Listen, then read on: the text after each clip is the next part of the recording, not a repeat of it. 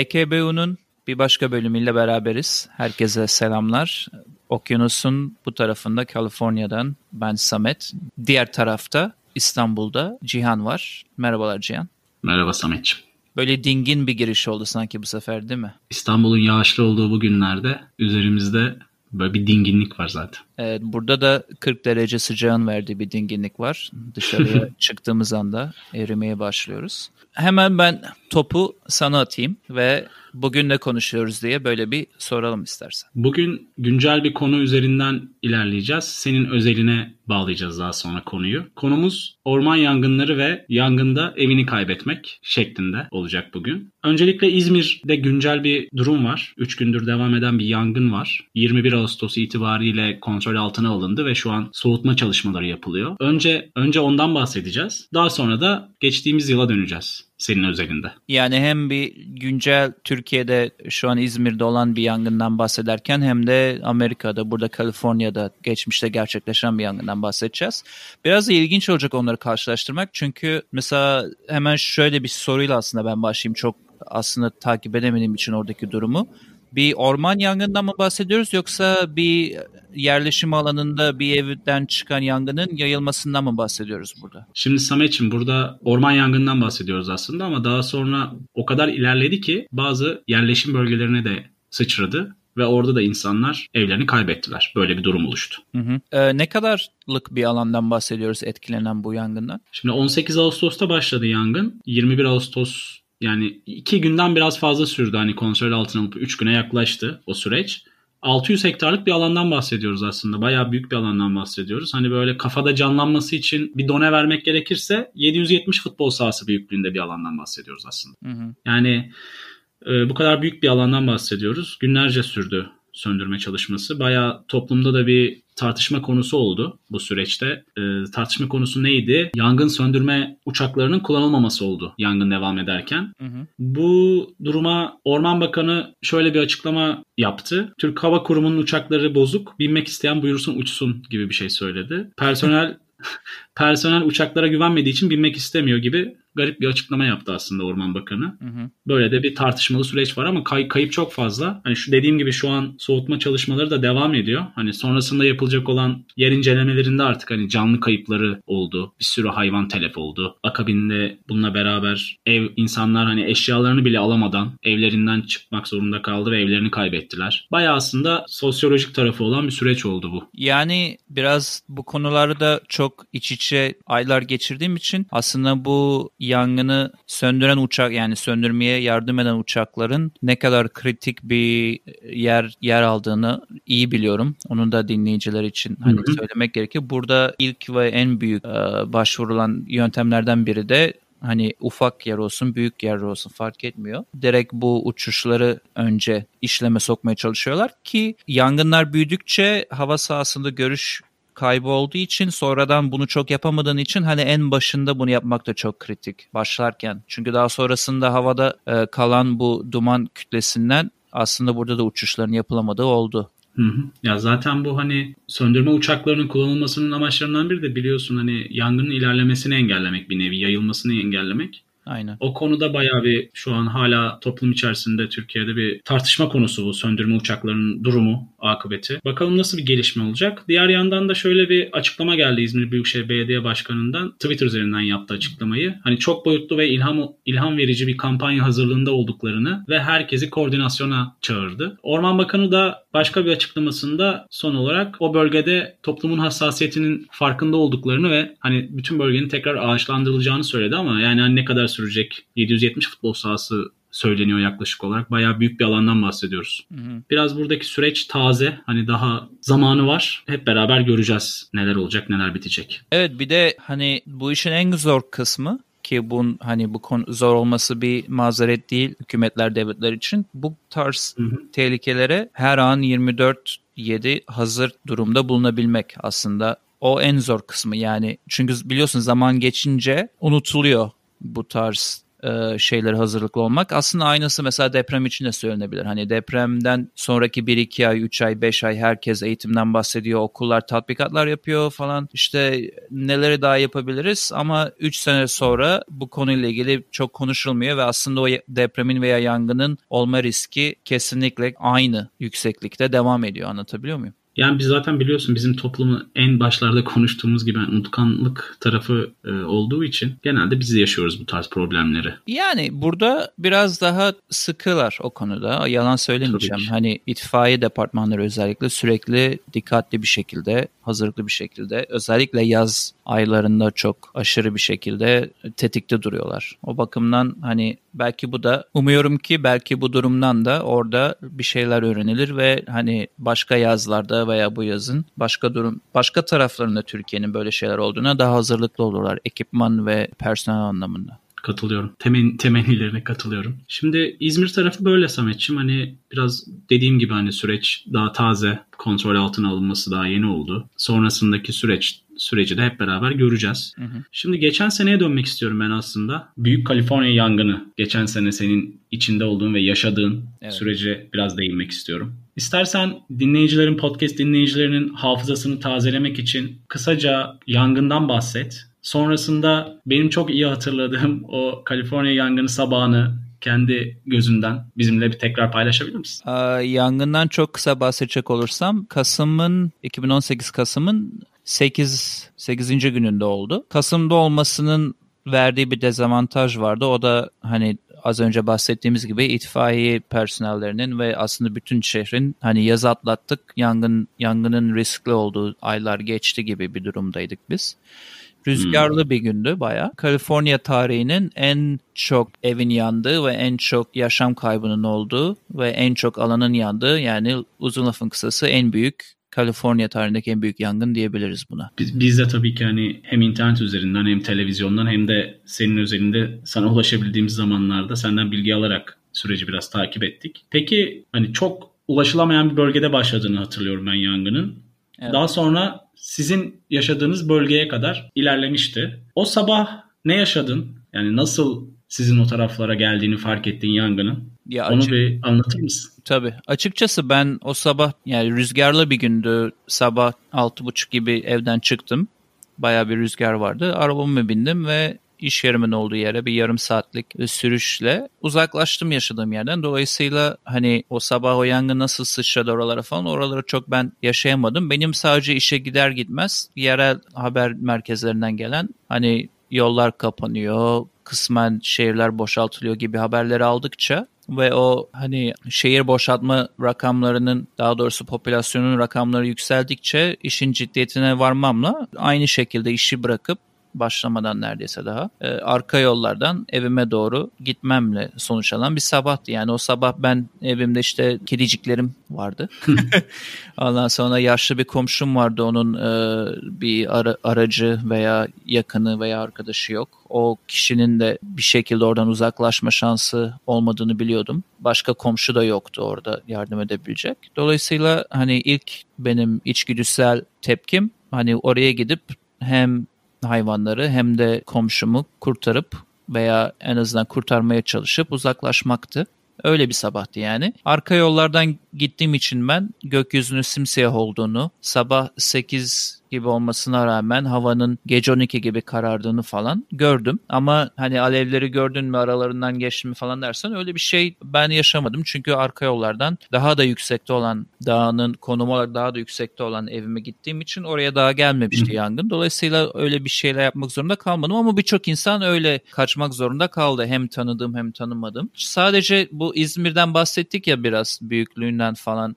Biraz daha hı hı insanlara fikir vermek için bu yangında 81 kişinin hayatını kaybettiğini söyleyelim. Ayrıyetten bu yangında yaklaşık 18.400 gibi bir yapının yandığından bahsedelim ki bunlardan biri de sanırım sen konuyu getireceksin akabinde evet. benim evim oldu hani birinci günden sonra. Hı. Zaten hani biz geldik eve komşuyu aldık, kedileri aldık ve arka yoldan yine ayrıldık. O zamana kadar ev zaten oradaydı. Hani bazı önemli eşyaları falan belgeleri aldık ayrıldık. Bizim ertesi günün ortalarına kadar falan hiçbir bilgimiz yoktu. Hani bizim evin oraya kadar yangın geldi mi gelmedi mi diye bir bekleyiş süreci başlamıştı yani. Anlıyorum. Biraz tabii ki zor süreçler o, o belirsizliklerin olduğu süreçler. Yangın da o kadar büyüktü ki benim gözümün önünde tek bir kare var. Bu yanlış hatırlamıyorsam Amerikan kanalında görmüştüm. CNN'de olabilir. Bütün ins- insanlar araçlarıyla otobandan kaçarken inanılmaz bir trafik var. Aynı zamanda yolun diğer tarafında yangın var ve helikopter o yangını yola sıçramaması için sürekli kontrol altında tutmaya çalışıyordu. Evet evet böyle ilginç küçük hikayeler çok aslında. Hem üzücü hem mutlu hikayeler. Örneğin bir yerde bir marketin park alanında yaklaşık bir 40-50 kişi mahsur kalmış. Bütün etrafı alevlerle çevrilmiş bu hmm. insanların ki bunlardan biri de benim arkadaşım da oradan biliyorum. İtfaiyelerden bir tanesi oraya gelmeyi başarmış ve senin dediğine benzer ortada insanlar hayal et işte tekerlekli sandalyeyle, çocuğuyla, hayvanıyla bilmem nesiyle böyle bir yumak olmuş insan topluluğu hayal et ve etrafında sadece iki tane itfaiye görevlisinin dönerek bir e, daire yaparak alevlerin onlara gelmesini önlemeye çalışması gibi bir durum ki hani gözle görülecek hiçbir şey yok arkasında. Her yer alev zaten simsiyah. Hani öyle bunun resimleri falan geldi bana WhatsApp'tan oradan buradan. Bayağı bir ilginç e, ama mutlu bir happy ending dedikleri bir sonu da var. Hani bir kamyon oraya gelmiş ve hepsini bir kamyon arkasından doldurmuşlar. İşte şey olduğu için daha metal zırhlı olduğu için kamyon alevlerin arasına girerekten çıkmış falan filan gibi bir kurtarma hikayesi yani o. Onun dışında tabii üzücü hikayeler de oldu. Onları burada çok anlatmaya gerek yok. Ama böyle kahramanımsı güzel hikayeler de gördük yangın günü gerçekleşen. Şimdi senin evinin birinci gün yerinde olduğunu daha sonra yanarak ortadan kaybolduğunu söyledin. Hı hı. Peki ne kadar sürdü bu şimdi orası bir karantina bölgesi oldu tabii ki yani doğal afet olduğu için. Tabii. Ulaşamamışsındır birkaç gün. Hatta belki hafta. Açık konuşayım seninle. Yangın resmi olarak bir ay boyunca devam ettiği için biz bir ay boyunca dönemedik oraya. Yani abartmıyorum. Bütün ya bu filmlerde şeyler olur ya Amerikan dizisi izlersin. Askerler devralır. Önce FBI devralır, evet. sonra asker devralır. Olağanüstü, olağanüstü ee, hal olur. Ha bizim iki giriş çıkışı vardı bu kasabaya ana yollar. Oralara e, bildiğin böyle aşırı büyük silahlı, büyük araçlı, konvoylu askerler 7-24 kapatıp her yeri nöbet tuttular. Çünkü bunun bir sebebi de şu. Bazı yanmayan ufak tefek evler var tabii ve bazı hı hı. insanlar da oraya gidip bunların içine girip eşyalar almaya çalışıyor. Paralar, silahlar, altınlar almaya çalışıyor gibi durumlar var. Hani sadece yangın değil güvenlik açısından da geride kalanları korumak açısından veya geride kalanların eşyalarını korumak açısından hı hı. öyle bir şey yapmaları gerekiyordu. E bir de ağaçlar yarı yanınca onların düşme ihtimali çok yüksek oluyor. Yani herkes açsalar orayı sen girsen hani evimi ziyaret edeceğim diye o bölgeye. Bir ağacın senin arabanın üstüne düşmesi zaten an meselesi. O kadar yandıkları için. Dolayısıyla... Yani diyorsun ki yangından mal kaçırmak değil, hırsızdan malları korumak şeklinde bir süreç oldu orada. Evet evet. Yani bizim oraya geri dönmemiz bir ay neredeyse bir ay sürdü ama bizim evimizin yanıp yanmadığını öğrenmemiz de haberlerden, televizyonlardan 2-3 gün sonunda emindik yani yandığını. Yani yanlış hatırlamıyorsam o bölge o bölgenin videosunu çekildiği zaman sizinle paylaşılmıştı ve siz öyle öğrenmiştiniz evinizin yandığını. Evet böyle evet evet doğru hatırlıyorsun. Süreç şöyle yani haber yapan insanların oraya gitme izni var ama onlar gelişi güzel sokaklara girip videolar çekiyorlar 10-15 saniyelik veya veya yarım dakikalık videolar falan. O videolarda hani sürekli izliyorsun gece gündüz. Acaba benim yaşadığım sokağa döner mi veya ona yakın bir sokağa döner mi ki oradaki yangın zararının ölçüsünü anlayabileyim diye. Ben kendi evimin yandığını birebir görmedim o televizyon yayınlarını ama kendi evin bir sokak üstünde her şeyin yerli bir olduğunu gördüğümde, tek bir evin bile kurtarılmadığını gördüğümde emin oldum kendi evimin de yandığını. Öyle öyle yani teyit ettik. Şimdi sen aslında diyorsun ki ben hiçbir eşyamı kurtaramadım. Sadece temel dokümanlarımı, pasaportunu vesaireyi aldım. Evet. Ve evlen vedalaştım bir nevi aslında o yangın anında gittiğin zaman. Peki ben şeyi çok merak ediyorum. Empati yapma şansımız çok kolay olmadığı için böyle bir durumda. Hani şey çok merak ediyorum. Hani olayın sonrasındaki psikolojik tarafı nasıl atlattınız ikiniz de eşin ve sen? Psikolojik tarafında atlatma olmadı aslında. Şok içine girdik ve o şokun içinden çıkmamız da bizim 3-4 hafta sürdü. Zaten tam o şokun içindeyken açıldığında or- oralar ve ilk ziyaret ettiğimizde bir başka şok veya travma yaşayıp tekrar böyle bir şoka girdik. Uzun vadede nasıl atlattın dersen çünkü şu an Hani Hı-hı. burada Ağustos oldu. Dolayısıyla bir iki ay sonra neredeyse bir yılına yaklaşacağız. Valla ilk üç ay ben de eşim de bayağı bir yedik oturduk, yedik, e, kilo aldık, tatlılar. Baya böyle bir e, dışarıda yemek yemeler, evin yok, mutfağın yok, moralin bozuk falan. Hani oraya gidelim şunu yiyelim, buraya gidelim bunu yiyelim falan. Yemeği vurduk kendimizi canım. Yani öyle geçti ilk 2-3 ay. Şeyi hatırlıyorum zaten yani inanılmaz kilo almıştınız ikiniz de. Ve sen sonra zaten bu iş böyle olmayacak deyip spora başladın ve böyle inanılmaz çılgın bir halde spor yapmaya devam ediyorsun. İnsanları şaşırtarak sabahın beş buçuklarında altılarında. Ya Evet spora kendime verdiğim doğru. Hatta eşimle bir gün oturduk ve hani bu kiloları alıp da çok aktif olmadığımız 2-3 ayın sonunda hani dedik beraber gidelim burada bir spor merkezi var bize çok yakın 5 dakika. Gidelim bir soralım mı dedik. Ve oraya gittiğimizde herkes etkilendiği için bu yangından oradaki insanlar şey dedi hani yangından etkilenip evini kaybettiği için sana indirimli özel paket Vay. sunacağız falan dediler bize. Tabii hoşumuza da gitti o. Hani bir yıllık yazıldık. Açıkçası tedavi gibi iyi geldi uzun vadede bu olaylardan kaçıp kafanı dağıtmak için. O yüzden öyle bir spor sevdalısı bir duruma geldik diyebilirim yani. Doğru diyorsun. Çünkü inanılmaz bir aktiflik var şu an senin spor hayatında. Hiçbir zaman olmadığı kadar. Ya bir şey diyeyim mi? Şimdi hayatın kaçık bir Hı-hı. uyku olduğundan bahsediyoruz ya. Bu yangın aslında en kaçık hani durumlarından biriydi hayatın ve bu spora gitmek veya bu bir resim çizmek olabilir.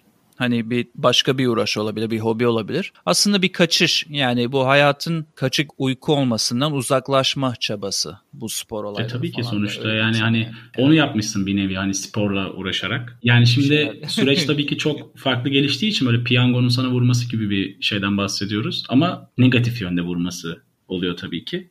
Onu atlatmak için bir şeylerle uğraşman gerekiyor. Evet. Meşgale gerekiyor. Sen tamamen spor odaklı bunu yaptın. Evet. Ama iyi de yaptın açıkçası. Ya şöyle bir şey aslında iyi söyledim bunu başkalarına fikir vermek açısından. Bu hani Kaliforniya çok büyük bir eyalet. Sanırım hani en büyüklerinden biri olabilir Amerika'da. Belki ikinci veya üçüncü bilmiyorum. Atıyorum şu anda. Los Angeles var, San Francisco var, Sacramento var, işte daha büyük başka şehirleri var arada. Bizim gerçekten piyango gibi bir şey başımıza gelen. Çünkü bu bahsettiğimiz yanan kasaba hani 40 bin, 50 bin, 70 bin civarı maksimum e, popülasyonu olan bir yerdi yani. Küçük bir yerdi. Ama bir yandan da bir kanyon kanyon üzerine kurulmuştu. Dolayısıyla rüzgarlı bir günde kanyonun iki uçurumundan yukarıya doğru gelen alevler biraz müdahaleyi zorlaştırdı. O yüzden de e, dediğin gibi bize negatif yönden büyük bir piyango vurmuş oldu. Kaliforniya tarihinin gelmiş geçmiş en büyük yangını. Şimdi o kadar olarak. tatsız şeylerden bahsettik ki zaten hani podcast'in konuşma tonundan da belli olacaktır dinleyenler açısından.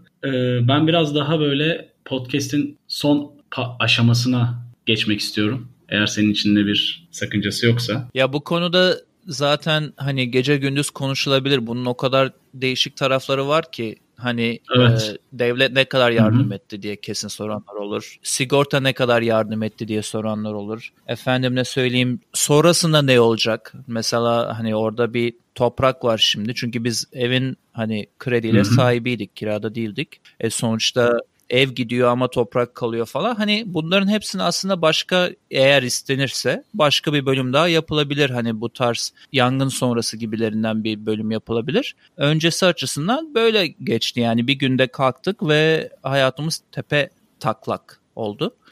Dolayısıyla hani herkesin başına gelebilecek bir şey. Her zaman etrafımızda olan bir tehlike, yangın. Hangi sebepten çıkarsa çıksın. Dolayısıyla hazırlıklı olunabilen bir şey değil. Ancak sonrasında güçlü kalıp bir şekilde bu zamanları atlatmak gerekiyor diye ben böyle bir klasik nasihat geleneğine şey, şey demen podcast'in. Ondan sonra şey şey demen lazım aslında senden bunu lazım. beklerdim. Doğal afetler hayatın bir parçası ve biz buna her zaman hazır olmalıyız. Evet, güzel bir kamu kamu, Kamu aydınlatma platformu oldu. oldu. Kamu spotu oldu. Birazcık ciddi bir bölüm ama bence bazen böyle şeylerden de konuşmak gerekiyor. Dolayısıyla hani bu konuda daha fazla sorusu olan varsa zaten biliyorsun bize nereden hkbu.podcast.gmail.com Şimdi zaten basit. bizim konu başlıklarımız arasında yangın vardı. Çünkü senin özelinde çok klişe olmayan, ekstra dışı bir şeyle karşılaştın ve insanlara bunun hakkında bazı bilgiler verilmesi gerektiğini başından beri düşünüyorduk. Bu İzmir yangınıyla beraber hani zamanı geldi artık oldu biraz da konu için. Öyle karar verdik biraz da sürecin evet. bu aşamaya gelmesine. Evet, iyi oldu bence. İyi bir bölüm oldu. Güzel bir konu oldu. Yani dediğim gibi her zaman hayat günlük güneşlik değil o yüzden böyle bir şeye değinmemiz bence Aslında yerinde diyeceksin ki düşünüyorum. diğer yandan da hayat bazen günlük güneşlik. Şimdi ne ne öneriyoruz köşemize? Evet. Gelirsek hoş geldik. Başlamak ister misin podcast dinleyicilerine? Ne aktarmak istersin? Başlamak isterim çünkü aslında e, elimde çok güzel bir öneri var. Dizi izlemek isteyenlere 3 sezonu bulunan The Man in the High Castle isimli diziyi önereceğim. Bu Amazon Prime dizisi ve böyle güzel bir kurgu var içinde. Çok uzatmadan kısaca söylemek gerekirse Hitler'in Dünya Savaşı'nı kaybetmeyip üstüne üstlük Amerika'da da bir varlığını koruması ve Amerika'nın da tamamen değişik bir yönde ilerlemesi, geçmişte ilerlemesiyle ilgili bir dizi. Or- orada tabii yine bir tane klasik ana karakter var. İşte o karakter bir şeyler başarmaya çalışıyor falan filan. Öyle bir dizi ama güzel bir dizi. Ciddi bir dizi ama ciddi bir bölüme de ciddi bir öneriyle gelelim dedik. Yani yüksek, Öyle bir şey vardı. Yüksek şatodaki adamın Senin, hikayesi. Evet Evet, dinleyicilere yüksek şatodan yüksek tavsiyeler diyelim. Şimdi bende ne var konu başlığıyla alakalı iki şey var. Konuş. Travis grubunu biliyorsun. Travis grubunun 12 Memories albümünden bir şarkı eklemek istiyorum podcast'imize. Beautiful Occupation şarkısını eklemek istiyorum. Bizim çok takipçisi olmayan playlistimize Spotify'da. Bu albümün ikinci şarkısı ama aynı zamanda albümü de tavsiye ediyorum. Travis'in ikon albümlerinden birisi. Sen de biliyorsun. İkinci paylaşacağım evet, şey güzel. ise bir kitap. Ray Bradbury'nin Fahrenheit 451 kitabı. Bu biraz senin hikayene de göndermeler yapıyor ters yönden olsa da. Konusu konusu şimdi bildiğimiz itfaiyeciler işte yangın söndürür ama kitabın içinde ortalığı ateşe veriyorlar. Biraz farklı yerden yaklaşıyor yazar hikayesinde. Yani televizyonun hüküm sürdüğü hı hı. dünyada kitapların yok yok olmak üzere olduğu bir dönemde Montag adlı bir itfaiyecinin üzerinden şekillenen bir roman. Bu dünyanın sayılı romanlarından biri olarak kabul ediliyor bilim kurgu olarak. O yüzden dolayı herkese tavsiye ediyorum. Biraz değişik bir e, kurgusu var. O zaman ağzına sağlık diyoruz bu güzel öneriler için. Sana da teşekkür ediyoruz. Herkese bizi dinledikleri için teşekkür ediyoruz. Bu bölümlük herkese hoşça kal diyoruz. Evet, yangından uzak kalın. Herkes birbirinin değerini bilsin. Nasihatimizi burada verelim. Kendinize iyi bakın. Hayatı çok ciddiye almayın. Bay bay.